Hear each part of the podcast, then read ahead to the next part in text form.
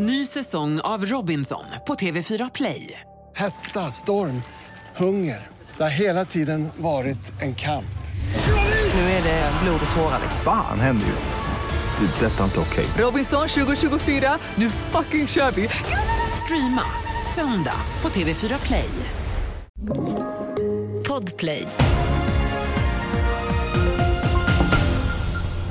Först i nyheterna om att Donald Trump tar hem segern i det republikanska primärvalet i New Hampshire. Samtidigt säger motståndaren Nikki Haley att hon inte ger upp kampen om att bli partiets presidentkandidat. This race is far from over. There are dozens of states left to go. Thomas Kvarnkullen rapporterar från New Hampshire.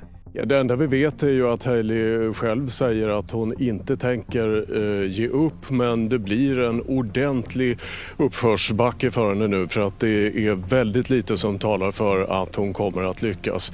Eh, och det här handlar om pengar också för skulle pengarna sluta komma in till kampanjen ja då kan det vara över väldigt snart. Det fortsätter att gå bra för storbanken Swedbank som nu chockhöjer utdelningen till aktieägare. Styrelsen föreslår en utdelning på 15,15 kronor per aktie i sitt bokslut för 2023. Förra året delade Swedbank ut 9,75 kronor per aktie. Igår kväll röstade det turkiska parlamentet ja till Sveriges NATO-ansökan. Av 346 röster var 287 för och 55 emot. Nu återstår för president Erdogan att skriva under beslutet innan den turkiska processen är i mål. Fler nyheter finns på tv4.se. Jag heter Lotta Wall.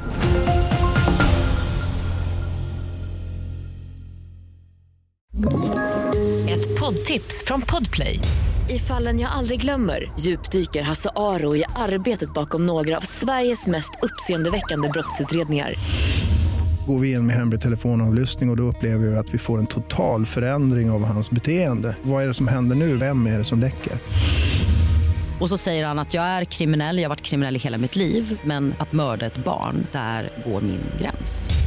Nya säsongen av Fallen jag aldrig glömmer på Podplay.